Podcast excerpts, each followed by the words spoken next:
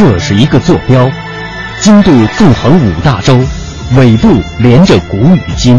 这是一颗水珠，迎着阳光折射不同的语言与文明。打开沟通与对话的大门，感受智慧的神奇与伟大。与伟大。文化之旅，文化之旅。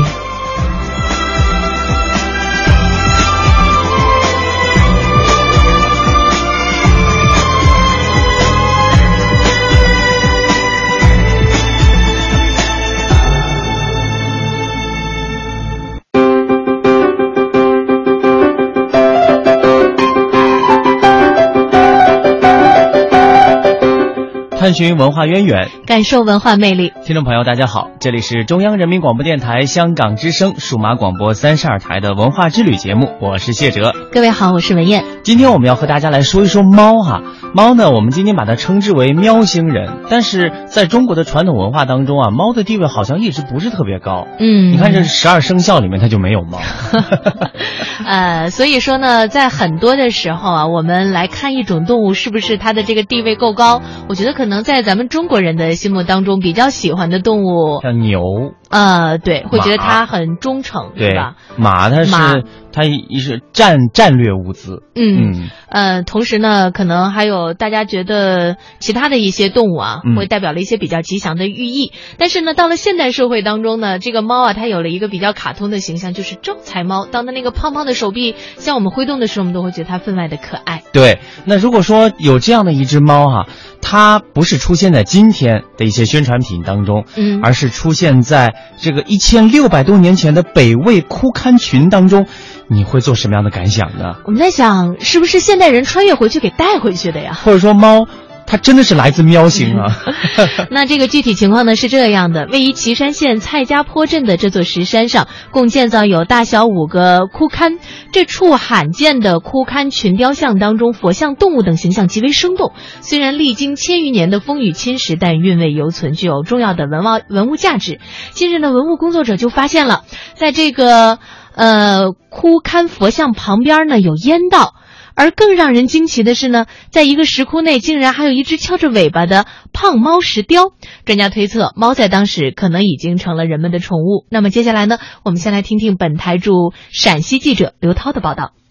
这个北魏枯龛群位于岐山县蔡家坡镇宋家窑村，距今有一千六百多年。枯龛群最东面的石窟里供奉的是被当地人称为丈八爷的大佛，佛像高约四米。大佛左侧的一个小洞就是排烟的烟道。宝鸡市文物保护中心主任龙建辉说：“我们在陕西境内的发现了众多的这个佛的造像，但是像这种就是能够把里面的烟抽走，这种钙质熔熔岩形成的这个烟道的话，稍微经过人工的一点。”雕琢的话，它就形成了自然结合人工的一种排道、排烟通道。这种排烟通道呢，在我们这个佛佛造像里面、石窟里面还是首次发现。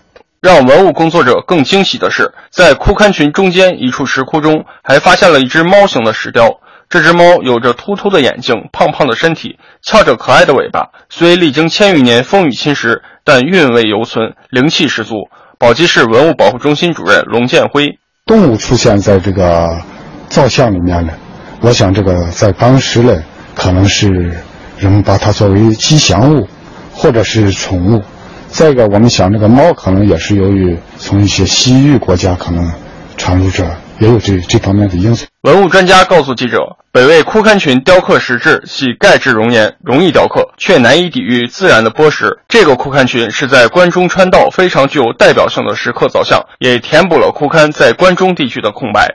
哎，那这一千六百年前就有所谓的招财猫了哈，那它是否和现代商家的招财猫有着同样的寓意呢？它为什么会存在于枯龛群当中？追问之余啊，也引发了人们对于传统与现代之间有关象征物件的回忆。在传统神秘的印度，至今在传统与现代之间，象头神的踪迹随处可见于印度的家庭、商铺还有门楣之上。那么接下来呢，我们来听一下人民日报前驻印度资深记者任燕给我们所做的介绍。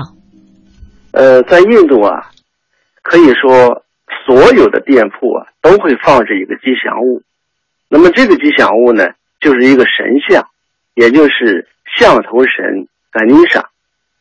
呃，这个象头神呢，造型非常特别，是大象的头，人的身子，浑然一体。象头神呢，看上去胖嘟嘟的，透着一股喜气。根据印度神话呢，象头神是湿婆神与雪山女神的儿子，具有非常高超的智慧和特别的力量。那么，印度商人呢？都把象头神当作财神来供奉，每天店铺一开门，第一件事就是向象头神做祭拜活动。其实呢，在印度，象头神不仅仅是被当作财神供奉，也被当作家庭守护神崇拜。每家每户都要在门楣上贴一个象头神像，以防止坏人进入，保护家庭平安。嗯，那印度的象象头神啊，它是有大象的这种影子，同时也有人的这种身材。那么我们再回到这个日本哈，日本呢，我们都知道招财猫这种形象是非常的盛行的。那全球华语广播网日本观察员黄学清就为我们介绍了日本店家们传统与现代的各色镇店吉祥物。日本是个喜爱吉祥物的国家，有招福的、护身的、招财的、驱邪的等等。比如大家熟悉的招财猫，还有挂在神社、寺院里为驱除恶魔和邪气的铃铛，代表智慧的猫头鹰等等，都是经常可以看到的。除了这些古典的吉祥物，现代打造的吉祥物在日本可以说是数不胜数。四十七个都道府县都有自己的吉祥物，很多观光地、公司、机构、电视台，包括电视台里的一个栏栏目也有自己的吉祥物，比如富士电视台早间新闻节目的闹钟君，还比如这两年最受欢迎的吉祥物呢是熊本县的黑色萌熊，它不仅仅是可爱，为熊本县带来的经济效益也是惊人的。根据日本银行公布的萌熊的品牌价值的概算结果，二零一一年到二零一三年期间，即使萌熊的使用版权都是免费的，它为熊本县带来的经济效应也在两年之内达到了一千两百四十四亿日元，相当于七十多亿人民币。这主要是从相关周边产品的销售额计算出来的。日本从二零一零年开始评选吉祥物排名，日本现代的吉祥物和动漫文化密不可分，已经发展成为了吉祥物文化，融入日本人的日常生活之中，向人们传递着喜悦和幸福感。刚才呢，我们介绍的是在日本，在欧洲啊，没有印度象头神的厚重，也没有日本满眼招财猫的笃信。居住在法国的万灵红女士观察说，清新的植物是欧洲人商铺前最常见的象征物了。啊，其实法国人是非常非常喜欢绿色植物和鲜花这一块的，所以他们呢，就是很多人都是用鲜花和绿色植物来装扮他们的那个店铺。店铺里面放上一盆白色的花，可能就是中国可能会觉得好像不是特别好，更喜欢可能是红色的。但对于他们来讲，说颜色就是说红色啦，呃，或者是说是白色了，对于他们来讲，这并不是一个禁忌。哎，说到法国，大家都会想到埃菲尔铁塔。嗯，的确，在专供游客的纪念品商店里面，法国的象征埃菲尔铁塔可以说是随处可见的，供游客们带回法国之行的回忆。啊，那些可能就是说你在法国，你要去哪个纪念品店什么之类，你像埃菲尔铁塔的那个那种小铁塔呀，或者那种那个那个叫什么小布艺呀，哎，那个可能是会比较多的。看过了欧洲，我们接下来再来说一说韩国。这韩国啊，在这个非常著名的旅游点叫济州岛，呃，它就有一个自己的保护神，叫做多尔哈鲁邦。是这个多尔哈鲁邦啊，是济州岛著名的土地公。在民俗村与济州岛村庄入口可以看到压低帽子、威胁着头、大眼睛的石像，是作为济州岛象征的多尔哈鲁邦。相传呢，他是济州岛村庄的守护神。哎，我们在这儿啊，呃，我还特地带了一个多尔哈鲁邦。哦，在我们的节目当中啊，大家可能看不见，我应该给大家描述一下吧，这个多尔哈鲁邦的样子。其实就是像我刚才所说的，谢哲带来的呢，这是一个黑颜色的，应该是作为一个旅游纪念品的形象给带了回来。上面戴了一个圆圆的帽子，两只大大的眼睛凸出来，呃，会威胁着头。关键这个帽子呢，其实也是比较低。呃，这是一个什么形状？是蹲坐吗？反正是一个大爷。呃，它呢是以熔岩石来制成的，嗯有着一对儿又大又圆的眼睛，还有一个像把柄的鼻子和一张端正的嘴巴。说实话呢，这个。刚一看的时候，觉得这个面相非常的威严，但是嗯看久了又觉得它挺滑稽，挺也挺可爱的哈，对，挺有亲和力的。我来说一说这个多尔哈鲁邦的来历吧。这是我妈妈去济州岛的时候给我带的啊啊，她为什么就是很多人去济州岛都会带回来这样的一尊神像？呃，据说他是济州岛的守护神，但是济州岛的人啊，他可能也是比较好客，他也希望把这个守护神守护神让每一个游客带回去，把这一份护佑哈、呃，伴随在每个人的身边。于是作为母亲，她会觉得，她也希望把这份祝福送给我，于是就给我带了这样的一个非常有趣的纪念品。嗯，关键是在这个呃多尔哈鲁邦的身上啊，尽管可能我们刚才通过介绍，大家觉得他不是那种特别英俊的，是吧？嗯但是呢，他有这样的一些代表，像意志。啊，沉默和智慧，对。我觉得你的这个母亲肯定也是希望在你的身上能够隐藏着诸多的优秀品质啊。关键你要是沉默了，怎么当广播节目主持人？呃，不光是这个，就是很多的一些研究者啊，他们也是呃通过各方面的田野调查、访谈啊，就结合起来，认为多尔哈鲁邦它的作用呢，可以归纳为这样的两点：一个就是守护神的功能，它可以辟邪、防恶疾流传、避免战祸等功能；还有就是标志性的功能，就是它置于州县政府的所在地，一方面呢是昭示民众，同时也有彰显这个首府它的尊贵性的目的。那现在啊，这个多尔哈鲁邦非常的有意思啊，它是遍布济州岛的各个角落，同时也在被呃各种商品设计者作为他们的创意的源泉，可以说是名副其实的济州的象征了。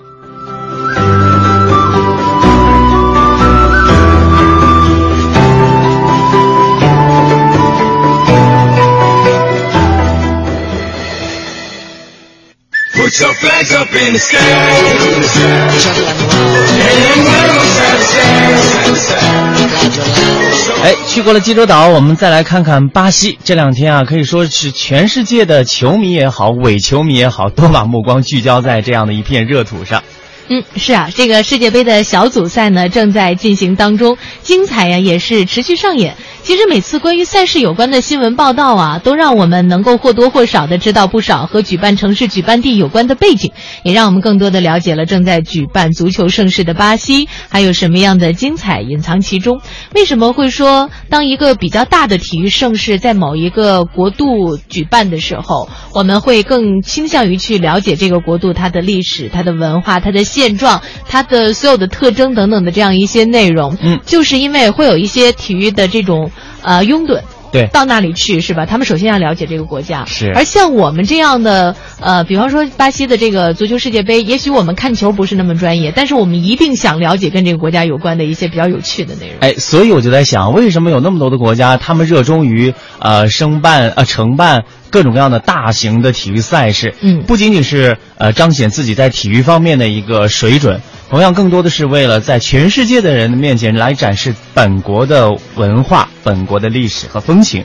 那接下来呢，中央台世界杯特派记者王贤将为我们介绍他在巴西的见闻——巴西种族和谐的社会。今天想说说巴西的多种族文化。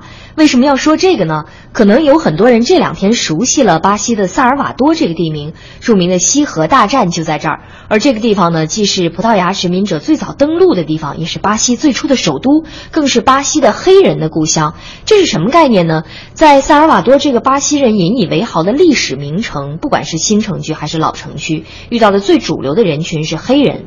可能大家马上就有第二个问题：那么巴西人更都是什么颜色呢？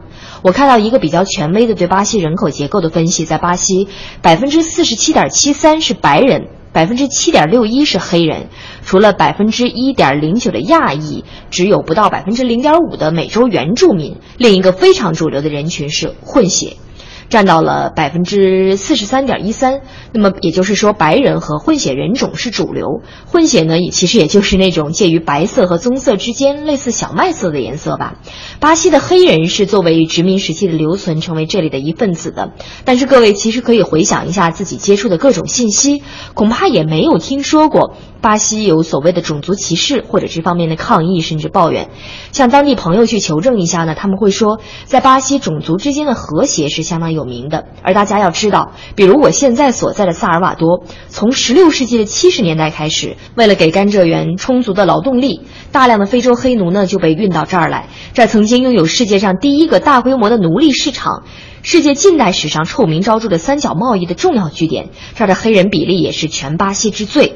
但是现在，当你来到萨尔瓦多，接触和所见的黑人、白人、混血人种，他们在第三产业，比如大家能够接触到的这些啊，比如餐馆、商店、路边的警察等等。呃，都是友善的那种融合的状态，在街头的唱片店也可以看到黑人歌手和混血歌手的 CD 远远排在热销榜上，融合或者说和谐的标签几乎贴在各种文化表达方式上。嗯，刚才我们通过王贤的介绍了解到，黑人啊，在萨尔瓦多这个城市是非常醒目的标签。那么他们的文明表达有没有什么特别之处呢？我们继续来听他的介绍。嗯，的确，说巴西就说桑巴文化，但是各位恐怕并不知道，黑人文化其实很受当地人的欢迎。刚才我们说到萨尔瓦多曾经有世界上第一个大规模的奴隶市场，而各位知道这个市场今天在做什么吗？我们来听一段现场的录音。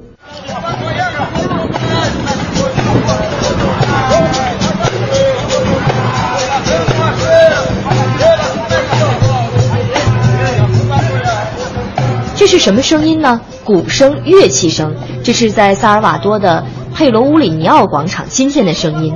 当年的奴隶市场就在这儿。当现在大家听到的这个声音呢，是一种叫做卡波埃拉的舞蹈表演。周围呢有乐师呃伴奏，两个舞者在中间，彼此呢像斗舞一样，但是很轻柔缓和的那种状态，但是又有一定的节奏感和张力在里面。实际上只是一种展示了，呃。这个卡波埃拉的来源也是当年黑奴们在四百多年前为了自我保护，并且来反抗奴隶主的一种对武术比拼的练习。但是当年其实是秘密进行的，也要伪装成舞蹈的样子。现在是巴西人非常引以为豪的一种表演了。街头的表演就会相当专业，比如一条腿高高抬起，或者单手撑地面，两脚向外踢，或者是高高的踢过对方的头顶，很多有点高难度的动作。巴西的很多地方呢，也都已经有了卡波埃拉的俱乐部，而卡波埃拉的正牌老家正是在萨尔瓦多，巴西多种族文化的发祥地。大家知道的狂欢节，也就是在萨尔瓦多这个各种族融合的地方发祥而来的。所以各位应该不难理解，那么炽烈和奔放是在什么样种族和谐的？神奇的红土地上产生的。哎呀，突然特别羡慕巴西人啊，因为你看现在是世界杯，然后呃，接下来他们还将面临着这个下一届的奥运会也会在巴西举办。呃，另外呢，我看了最近前前不久哈，有一部动画片叫做《里约大冒险》，对，说的也是在巴西。总而言之啊，巴西在我的眼中一直是一个非常热情，同时呢，又有着很多神秘的一个国度。将来有机会一定会很想去到那里。不过我觉得这次在世界杯期间能够来到巴西的朋友一定会特别的幸福，又可以看球，是吧？对，还可以探访一下这个国家所有有趣的文化内容。那么这个夏天，就让我们一起好好的分享巴西带。给我们的精彩吧 it's your world my world our world today and we invite the whole world whole world to play it's your world my world our world today and we invite the whole world whole world to play and we move move move move move move hell move move that solos in me damos i don't move no i won't wait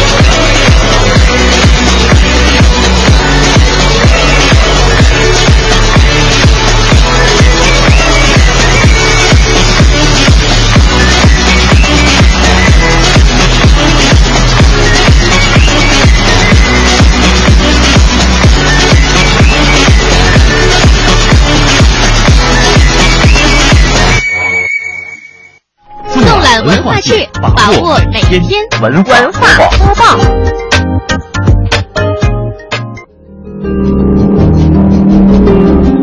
里约在热带，那接下来我们来看看草原。第十一届中国蒙古族服装服饰艺术节日前拉开了帷幕，八十九支国内外参赛和表演队伍带来的两千多件套的蒙古族服装服饰，在呼伦贝尔草原上争奇斗艳。下面呢，我们来听一下中央台记者金建军以及呼伦贝尔台记者王秋磊的报道。这里是内蒙古呼伦贝尔第十一届中国蒙古族服装服饰节正在进行之中。T 台上或传统或现代的蒙古族服装服饰美轮美奂，让到场的观众欣赏到民族文化与民族服饰之美。游客徐飘扬之前对就是民族特色的服装了解的非常单薄，然后今天看了才知道，其实他们跟平时咱们看的那些呃时尚的 T 台上的表演其实差不太多，而且他们表现更大胆，更有来自民族的那种张扬豪放的气质。本届参赛队数、参赛人数、服装服饰件数都创下了历史新高，其中来自新疆、云南、黑龙江、北京、内蒙古的参赛队八十个。来自蒙古国、俄罗斯、呼和浩特以及呼伦贝尔、达斡尔、鄂伦春、鄂温克三少民族的表演队伍九个。各参赛队伍将在三天的时间里角逐传统蒙古族服装、现代蒙古族服装、蒙古族行业工作服装、蒙古族饰品及蒙古族服装服饰团体表演等多个奖项。各奖项的设立旨在调动广大民族服装生产企业及农民的参赛热情，鼓励民族服饰设计者、加工者、使用者和爱好者广泛参与。设计师齐勒木格，我们现在做的就是现代一些的，现代跟传统相结合的一些感觉，主要就是生活中穿的。因为我想让更多人了解，想让全中国，然后甚至全世界的人了解一下，就是现在我们蒙古族也有这样的一种服装。服饰是穿在身上的文化，写在身上的历史，独特的样式、丰富的色彩，构成了鲜明的观赏性。深入挖掘蒙古族服饰文化底蕴。从二零零三年起，中国蒙古族服装服饰艺术节暨蒙古族服装大赛已经成功举办十届，对促进蒙古族服装服饰设计生产、穿着普及、推广提升、引领时尚、挖掘旅游产品文化内涵、提高内蒙古旅游吸引力，都起到了积极作用。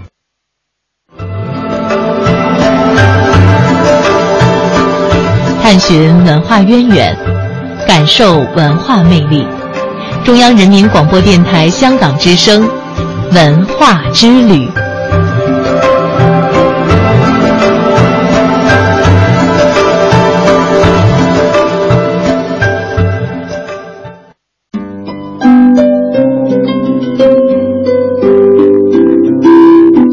文化之旅，我们回到香港。第十届香港文学节寻觅文学记忆这样的活动呢，将于六月二十六号到七月十三号举行。本届香港文学节以“念念不忘”为主题，让大家从多角度来认识文学艺术，感受作家在文学作品中诉说的细腻绵长的思意。精彩的节目包括专题展览、研讨会、文学变形笔读、围读工作坊、讲座、诗歌朗诵会以及多项比赛等等。以记忆怀念为主旨的专题展览“念念不忘”将于文学节期间在香港中央图书馆举行。作家纪念展区是为了纪念已经离世的香港文坛先辈，如张爱玲、唐迪生、黄沾、野思等，也让他们的文学生命光辉再现。记忆文学展区以成长历练、亲情友爱、城市漫游、时事滋味和生活日常五个五个主题，推介以记忆为写作缪斯的香港文学作品。除文字介绍，部分作品呢还辅以图像、相片、声音档案和录像等多媒体的展品，让观众欣赏和了解个人经历对创作的影响和意义。文学节的另外一个重点活动是三场研讨会，主题分别为个人阅读史、记忆的回访与再现、寻找城市的文学记忆以及书页上的美味记忆。邀请多位著名和本呃本地和外地的讲者参与，探究记忆对于文学创作的意义。以及在文学中呈现的各种形态和意涵。本届文学节新设的系列“文学变形笔读”，多位不同范畴的艺术家将分享他们改编文学作品以及与作家合作进行创作的经验，把文学变形成为新的观赏文本。一共四节的笔读环节呢，先有“我们总是读西西”电影放映及座谈会，第二场邀请到2014香港书展年度作家董启章与他曾经合作的剧场朋友展开对话，第三场呢以野思教授为题，追忆他创作的多面性，另外还有。关于萧红的舞剧和歌剧表演。那么上一届增设的围读工作坊曾得到中学同学和老师们的热烈支持。本届的文学节还会邀请作家、诗人、学者带领师生以轮流朗读的方式，发掘文本的可读性，在分享和讨论中来领略篇章的意境和情味。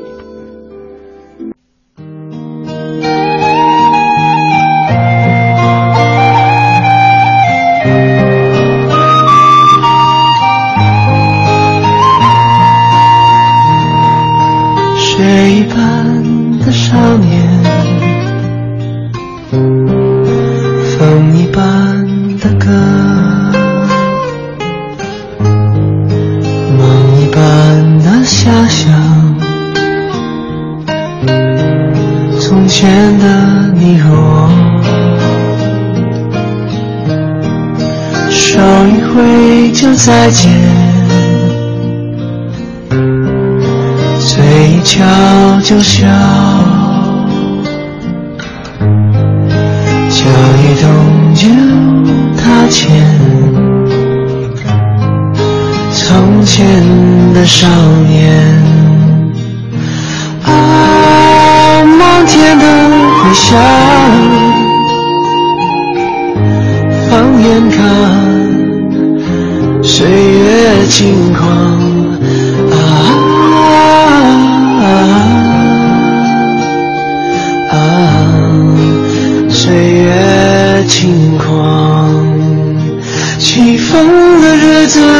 下奔放，细雨飘飘是晴朗，云上去。云上看，云上走一趟，青春的黑夜跳动了，青春的爱情不回望，不会想，不会答，不会。回眸，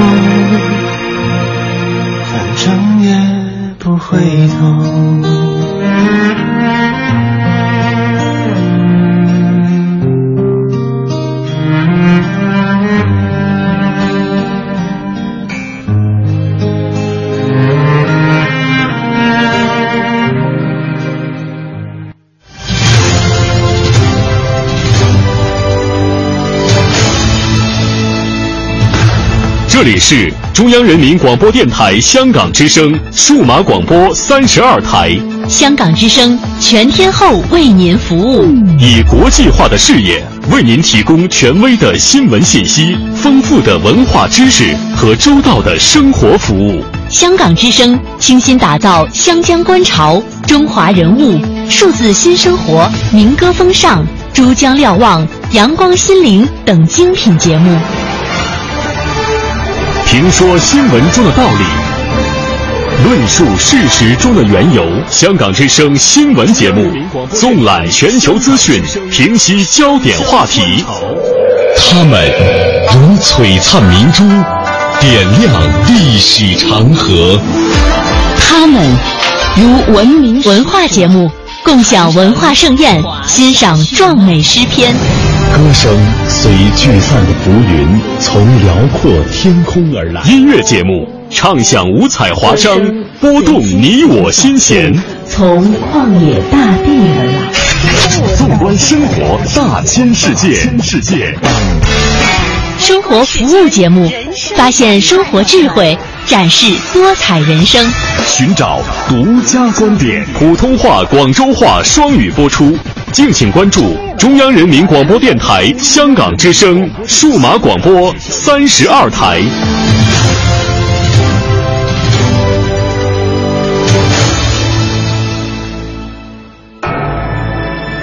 这是一个坐标，经度纵横五大洲，纬度连着古与今。这是一颗水珠，迎着阳光折射不同的语言与文明。打开沟通与对话的大门，感受智慧的神奇与伟大。与伟大。文化之旅，文化之旅。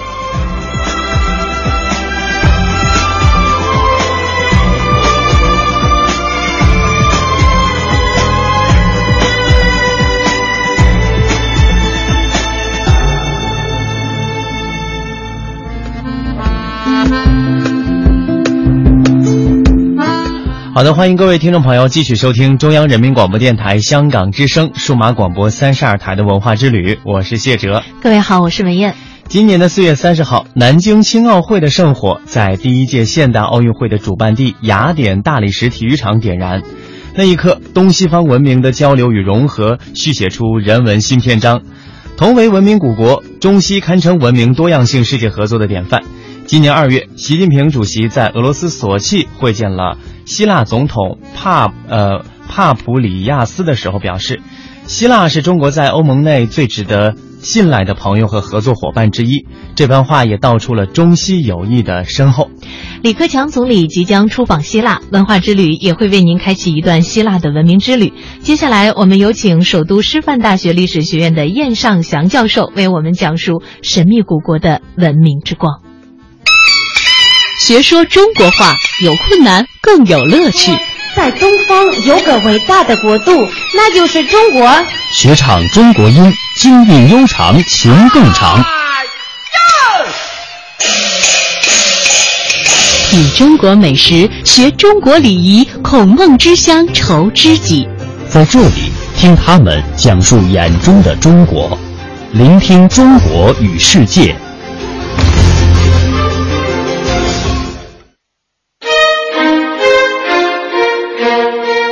我们走出国门，当我们走入世界，世界是什么样子的？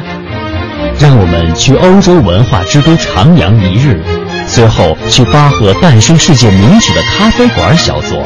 让我们去法兰西翻翻葡萄酒圣经，再去维也纳金色大厅感受它的辉煌与伟大。当我们用东方的眼睛打量世界，世界是这样的。聆听中国与世界。今天呢，给大家讲施里曼的发现。那谈到施里曼呢，首先要谈到荷马，因为古代希腊呢，荷马是一个呃文化上的标的，就是文化上的始祖。他呢，给希腊人留下了两部很有名的史诗，就是《伊利亚特》和《奥德赛》，就是什么呢？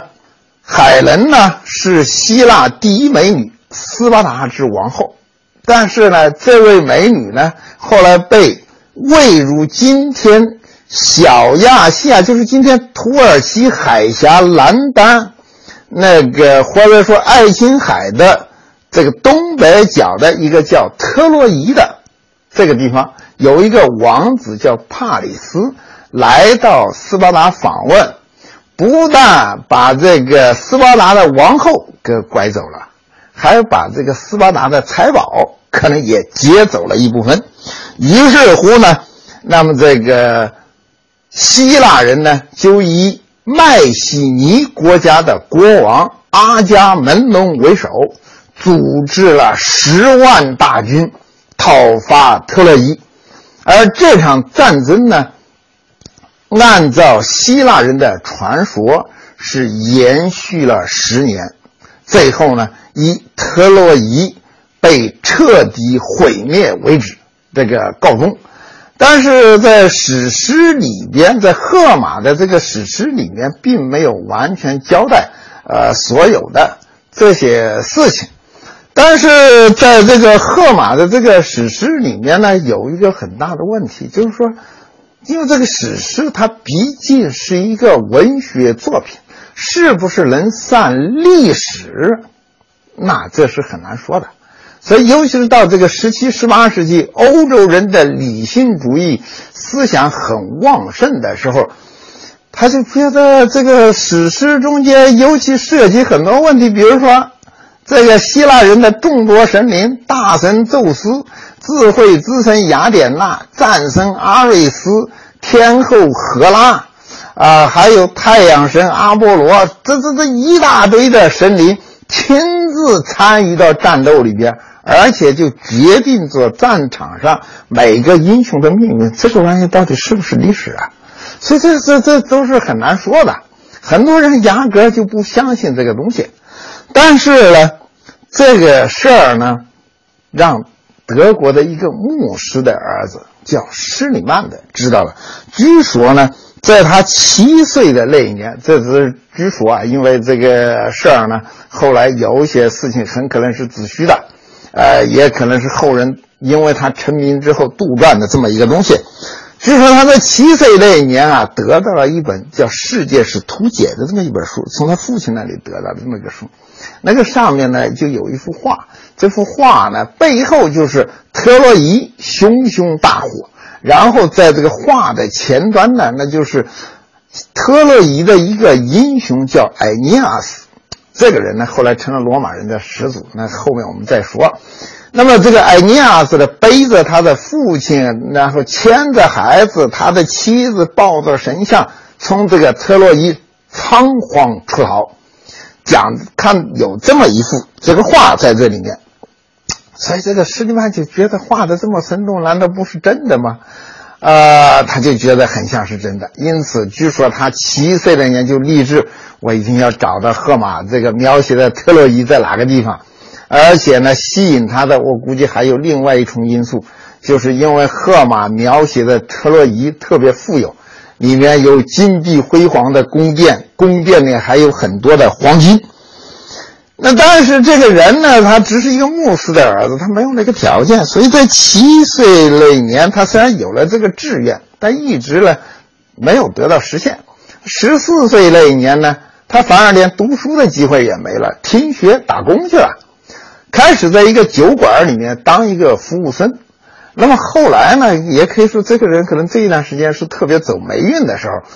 到那个当服务生的时候呢，当然他肯定是这个发财的机会几乎没有。呃，但是在这个过程中间，据说有一天晚上，这酒馆里来了一醉鬼。这个醉鬼呢，用希腊语呜呜朗诵了几几句诗。这个施里曼呢，后来别人告诉他，这就是荷马的《伊利亚特》。这施里曼一听，哇，赶紧又给这个醉鬼倒一杯酒，让他继续朗诵几首。啊，那么这样实际上等于在某种程度上来讲，是坚定了他要找到特洛伊的信心。所以这个，但是呢，他首先要积攒一定的资本。你要不像现在，那时候你得自己出钱去找这些地方的话，你首先他是一个德国人，那么他要到土耳其统治下的小亚细亚，就今天土耳其海峡南端的那个地方去找特洛伊到底在什么地方，然后他要出钱雇人去挖。十九岁那年呢，他呢就去当水手，但是这个人要倒霉就没有办法，第一次出海。就遇上了船难，他掉到海里面去了。后来好不容易仗着一身游泳的功夫逃得了性命，实在是呢，这是不要说什么挖掘特洛伊的梦想了，其他的都不好说了。但后来呢，他到了阿姆斯特丹，就是荷兰的阿姆斯特丹一家商行当了一个职员，然后在那个地方他开始学习外语，而且是纯粹自学。这个人呢，确实非常聪明。他在很短的时间里面，居然就学会了英语、法语、荷兰语、西班牙语、葡萄牙语和意大利语。这、这、这、这、这人呢，就是一天才的，有时候也是没办法。那么，一八四四年的时候，他开始有机会学习俄语。可以说，学习俄语干嘛？因为俄语跟希腊语实际上是非常接近的，所以他一开始学习俄语。那么，因为当时欧洲呢，实际上十九世纪中期学俄语的材料也非常有限，他也没有多少可学的，材料又非常少，就找到一本俄语本的特勒马克思的故事，然后他就在那里大声的朗读，结果呢，他那个声音可能太大，声震屋瓦，闹得邻居都不得安生。最后这个邻居实在忍无可忍，把他给赶走了。然后他为这个事两次搬家，不过这家伙呢也确实聪明。学了那么大概一个来月、两个来月，后来俄罗斯的一个商谈到了阿姆斯特丹，到这个商行跟这商行谈判，施里曼居然上去就能跟人家用俄语，嘟嘟嘟嘟嘟就开始说上了，而且谈判成功。所以这个呢，也还确实呢，这人有聪明的地方。那么在这之后呢，他的命运就开始慢慢的好转了。二十四岁那一年，他就去了圣彼得堡。然后在那个地方成了那家商行的代理。二十五岁那一年，他就开办了自己的公司，经营进出口的贸易。后来呢，克里米亚战争爆发，那么他就利用这个战争机会大发了一笔财，成为这个一个富翁。在那之后，他觉得啊，我这个钱已经挣得够多了，现在我要实现我的梦想，所以呢，他又开始呢。学习这个就是慢慢的就要开始退出这个商界，呃，接着到这时候他才开始学习希腊语。那么这一下子怎么琢磨到这时候才开始学希腊语？为什么不早点学？施里曼觉得希腊希腊对他的吸引力太大，如果早早的学会了希腊语，可能他的生意就进行不下去了。那么所以到最后他这时候才开始学，但是他一个半月就学会了。然后又用了三个月的时间来学习荷马的语言。嗯，荷马不就是希腊语吗？但是荷马的希腊语来说是很特殊的希腊语，是一种用六音部的韵文写成的诗歌，和一般的希腊语是很不一样的。所以这样的话呢，就是说你要专门读懂荷马一般的希腊语还不行，所以他要又用三个月把荷马的这个希腊语学会了。在这以后呢，他还自学了这个阿拉伯语和拉丁语。然后到一八六八年之后，他就决定退出商界，不玩了。然后他要专心去从事他心里向往的荷马的特异的发掘问题。那么他呢，一八六九年呢，就是第一次呢，就去了这个特洛伊去考察。当时呢，这个关于特洛伊这个地方有两个说法。一个呢，就是在离海很近，大概一英里左右，也就是今天大概一点几公里的这么一个地方，呃，有一个山包。一个一帮一派人认为是那个地方，还有一派人认为那不是那儿，应该是在离这个地方稍微远一点，大概有个可能有个好几公里远的这么一个地方。施里曼呢，就先到了那个离的是离海比较远的那个村子去考察，觉得。一开始他去了以后，他觉得这个地方好像是处在一个防守比较好的地位，因为古代海盗很多，那么藏在一个比较好的地方也是正常的。但是施里曼发现一个问题，这个问题就是什么呢？因为荷马史诗的描写说的是英雄们当时在特洛伊和海边一天可以往返几个来回，甚至是打仗中间武器打没了，跑回营地赶紧再拿一副武器，再回来接着打，这都有可能。那他说，如果离这么远呢？那这这这这显然是有问题，呃，不太可能。那么另外一个呢，就是说离得更远的地方还有一个问题是什么呢？就是说他顺着这个那个地方啊跑了两圈，因为荷马史诗里面有一段描写，是阿克琉斯追击特洛伊方面的英雄赫克托尔，赫克托尔绕着这个城市跑了三圈，最后才被这个阿克琉斯给追上了。那么施里曼说：“我也跑跑试试吧。”结果他一跑得了，那周围非常陡峭，不要说跑了，连滚带爬都不行。所以他就这地方不是，应该是在那更近的地方，所以他就跑到那儿去了。他就觉得应该是在离海更近的那么一个地方，确定那个位置，那个位置叫西萨里克一个小山。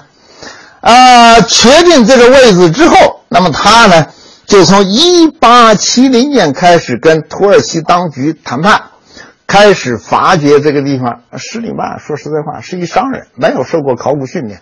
他的这个目标是找到那个财宝。呃，可是他找这个财宝的时候，他是先开始这一通挖往下，就开了一个大沟。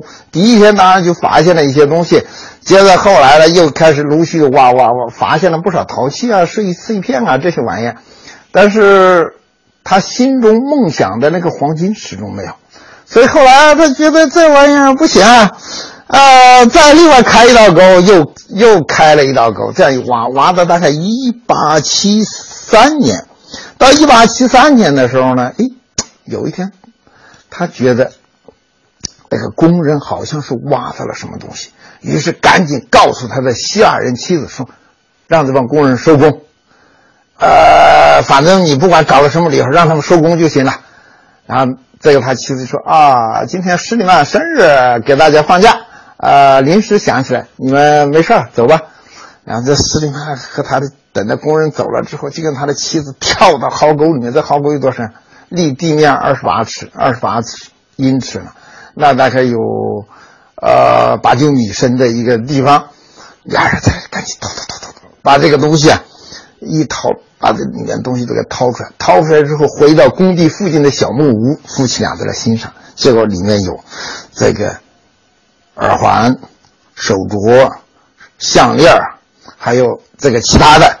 各种各样的这种东西，那么，呃，这个施里曼当时本来他在发掘的时候跟土耳其当局签订的有协议，应该是文物有一个分成的协议。但是施里曼这个家伙呢，那就是一商人。啊，十九世纪欧洲人有时候他也就是一殖民主义，到处抢劫的这么一主，所以他把这个东西偷运到希腊，然后再从希腊又偷运到德国，在德国把它公布出来。公布出来之后，整个欧洲可以说是议论大哗。这个斯里曼发现的这一批东西，后来就被称之为特洛伊的宝藏。啊，那么这个东西呢，在公布之后，欧洲人是议论大哗。有些人觉得呀，这斯里曼真了不起，发掘了，发现了一个很好的这么一个文明遗址。有些人觉得这就是一骗子，谁知道他弄的钱在哪去买了一堆这些玩意儿？买完了之后拿来到我们这里冒充文物来骗人呢？呃，那么施里曼呢？当时因为跟他是把文物偷运的，所以最后他也一时不能够回到马上回到特洛伊，让安排这些人去考亲自考察那地方，所以他这时候他转向希腊大陆，然后在希腊大陆呢。他就发掘了几个比较重要的文明遗址，在中间呢，就包括刚才我们提到的特洛伊远征的统帅麦西尼的国王阿伽门农的这个墓葬。那么他认为是阿伽门农的墓葬，因为他在麦西尼的这个城市里面发掘出来的有。两个木圈，而这个木圈的尸首上面，尤其是他的面部，都覆盖着黄金的面罩。我们这上面当然有一个呢，就是是一个那个，而且呢，不管是成人的还是小孩的，这面部都戴着黄金的这个面罩。是当时这个施里曼发现这个东西之后，据说还给希腊的国王打了一电报，说。我找到你的老祖先了，可是这个要说的话，应该说跟当时希腊的国王没有什么血缘关系了。但是不管怎么样呢，就是说他发现了这么一个东西，接着呢，他又挖掘了另外的一些地方，最后呢，他是到了克里特，本来是想在克里特这个地方呢，再进行一番发掘，能够希望能够找到。希腊人传说中的迷宫，但是在这个地方呢，呃，施里曼呢跟当地的那个，因为这个大家知道，这个土地是分授各个主人的，而希腊的土地又是特别宝贵的财富，那么一般的人呢是不太愿意把这个土地出让给你去一通乱挖。呃，所以施里曼在跟当地的这个地主谈判的时候，就没有能够谈成，这个屡次谈判失败，就是这个价钱啊始终谈不拢。当地的这个地主呢是漫天要价，最后呢施里曼没办法，只好放弃了。而呃，最后呢，实际上，呃，施里曼呢他没有能够完成这个愿望，但是他的这个愿望后来呢由一个英国人实现了。这个英国人呢叫伊文斯，叫阿瑟·伊文斯。这个伊文斯呢跟施里曼是不一样的。伊文斯呢，曾经在牛津做过阿什莫林博物馆的馆长，整理过那个地方的文物，所以他那个有很好的考古学的训练。另外呢，他的作手可能也比施里曼更得力。他在作手跟当地的克里特人慢慢谈判，而且他确定了他这个心目中传说的迷宫这个位置到底在什么地方。这个迷宫呢，呃，意思什么？可能我们得稍微解释一下，就是在这个荷马的史诗《奥德赛》里面有一段描写。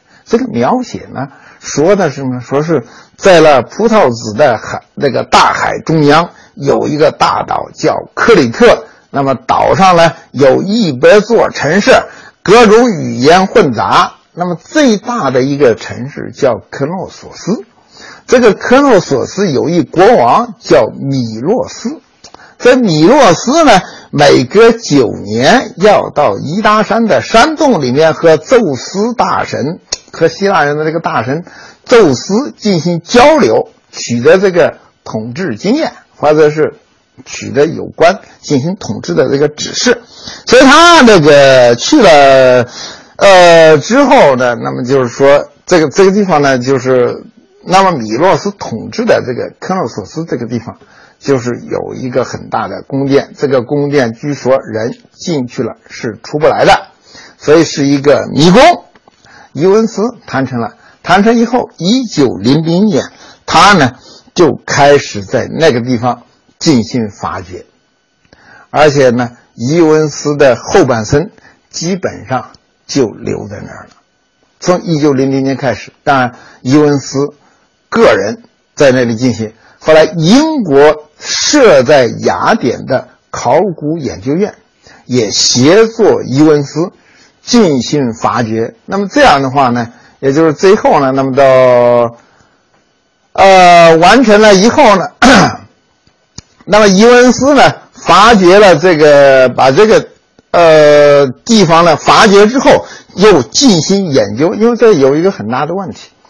呃，他发现这个文物呢，跟古典时代的希腊那个文物不一样，是一种不同的文明。那么这个文明用什么称呼呢？琢磨半天，最后，克里特的国王叫米洛斯，克诺索斯的国王叫米洛斯，所以他就用米洛斯的这个名字，把这个克里特的文明命名为米洛文明。而，然后这个，但是为了给这个文明确定年代，因为这个事情很明显，你挖出来了一堆东西，你要如果确定不了年代，找不出它的先后次序、时间，那么这个对我们历史来研究来讲，仍然是没用的一堆东西。所以伊文斯呢，那么就还利用了米洛斯文明的文物，再把它和这个埃及的文物。进行比较，确定了这个年代，确定了米洛文明的这个前后发展的次序和年代。那么这样的话呢，最后就是呃，给这个米洛文明的发展呢做了一个分析。那我们在这里说的一通是一个什么意思呢？就是因为在十九世纪中期之前，那么西方人了解的希腊的历史最早的只能从。公元前的八世纪，也就是古代的第一届奥林匹亚赛会开始，是公元前的七百七十六年。那么，经过施里曼的发现，经过伊文斯的发现，那么古代希腊文明的历史，就因为他们这样从用那个戳着高子地下一点点的刨，刨到了多少呢？那么今天我们。知道，古代希腊的文明实际上比他们想象中的荷马那要早得多。今天的希腊文明的历史要从公元前的三千纪开始。米洛文明最早的阶段是在公元前的三千纪，就是公元前的两千五百年左右就已经开始出来了。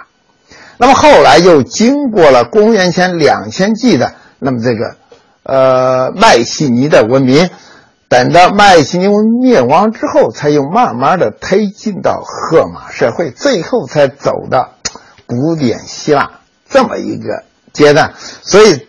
施里曼和伊文斯这些人的发现，对于我们整个了解希腊文明来说，意义是非常重大。好的，听众朋友，到这我们今天的文化之旅又要和各位说再见了。感谢您的收听，我们呃明天的同一时间再会，再见。